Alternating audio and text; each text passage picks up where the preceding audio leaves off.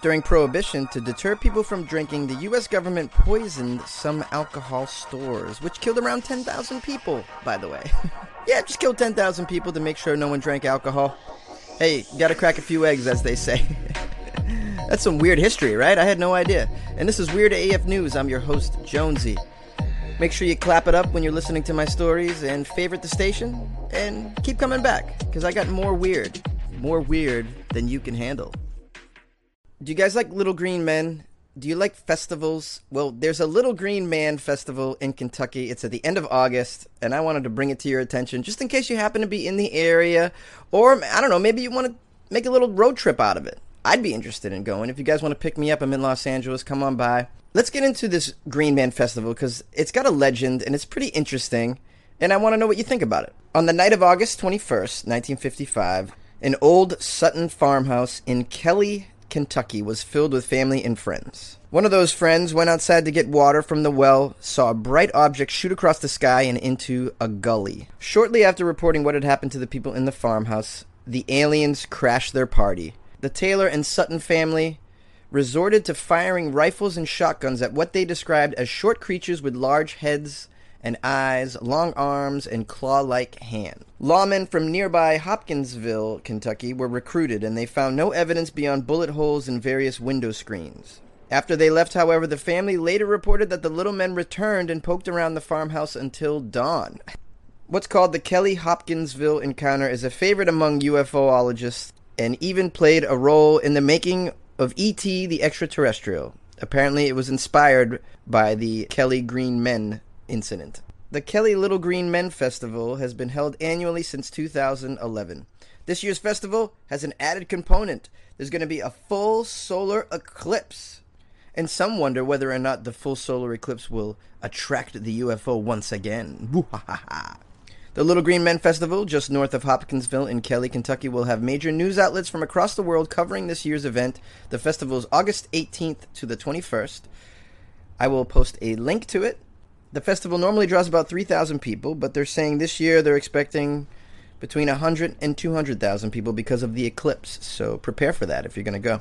I don't know how I feel about this 1955 story, though. I mean, in the light of the fact that so much moonshine is made and drank in Kentucky, that could have been anything. that family could have saw a bunch of owls. An Australian woman finds a bullet in a kangaroo steak. One couple made an unusual discovery while preparing their dinner. An Australian woman claims to have found a bullet in a kangaroo steak she bought from Woolworths supermarket in Queensland. Her name's Kat and she's 39. She shared the photo of the bullet fragment in a since deleted Facebook post. I don't know why it's been deleted. Maybe the the kangaroo steak company must have reached out to her and was like, "We'll give you some money and we'll give you some kangaroo for life if you take down that photo on your Facebook." Not only did I find it strange that there's a bullet in the steak, uh, I just thought it was weird that kangaroo steak is just so common. And I, I, was like, is this a real thing in Australia? So I looked it up, and I'm here to report the weird news to you guys, of course, that kangaroo steak is extremely common in Australia. Kangaroo meat was legalized for human consumption in South Australia in 1980 and in all other Australian states in 1993. Kangaroo at one time was limited in availability, although consumption in Australia is becoming much more widespread. Kangaroo meat has even been exported since 1959. In fact, 70% of all kangaroo meat is exported, particularly to the European market, Germany and France. I guess they're really into it in Germany and France. I wouldn't mind uh, trying it. I wonder if I can find it in Los Angeles. Kangaroo meat is stronger in flavor than the meat from commercially raised food animals. It is considered to be tender as well. It is high in protein and low in fat, about 2%. It also has a high concentration of CLA, which is conjugated linoleic acid, whatever that is. Sounds like it's pretty good for you, though. There's also something called kangatarianism, which is a practice of following a diet which excludes meat except kangaroo on environmental and ethical grounds. But as you can imagine, there is a ton of controversy surrounding kangaroo meat and that industry, and there's a lot of activists that are anti the eating of kangaroos, as you can imagine. But there are other large organizations that actually support this. Groups such as the Ecological Society of Australia, Australasian Wildlife Management Society, and the Australian Mammal Society have stated their support for kangaroo harvesting.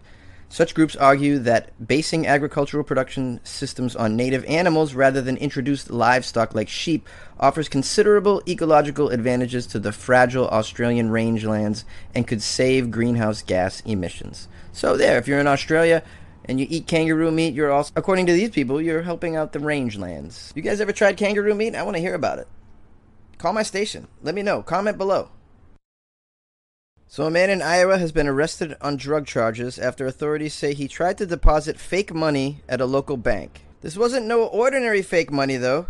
The bank employees reported that Dennis Strickland was attempting to deposit a $1 million bill into his bank account. Mm. I'm just proud that there's a guy who's on meth out there who even has a bank account. I mean, that's impressive.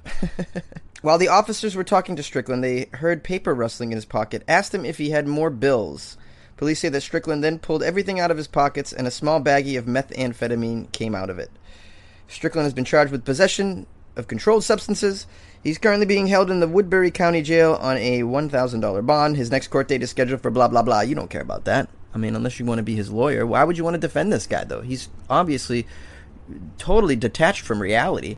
I mean, everybody knows there's no such thing as a million dollar bill, right? I'm so curious as to how he came up with this plan. It almost sounds like he he was hanging out with like a third grader or something before all this went down. and the third grader and him came up with this plot. Like maybe I could make some fake money. And then the third grader was like, "Why don't you just make it for a million bucks, buddy? Yeah, just make a million dollar bill." And then he, and then he was like, "Thanks, third grader. That's a great idea." I was gonna make a bunch of hundreds, you know? that would have taken all day. Why don't I just make one one million dollar bill and, and save myself having to reach into my pocket a bunch of times? I'll tell you right now, the most motivated people in the world are meth heads. They really are. They they they have plans, man. They come up with plans. The plan, unfortunately, is always to get more meth, but they really, they're really good at coming up with plans. I remember living in New York City, and I'd go through Union Square, and like, you could see the, you know, the tweakers all hanging out together in little groups, and like they would just be like plotting. You could see them, or you you know they're telling each other, "You go here, you go here," and then they'd be like, "Break," and they'd scatter. And I was always like, they have got a plan.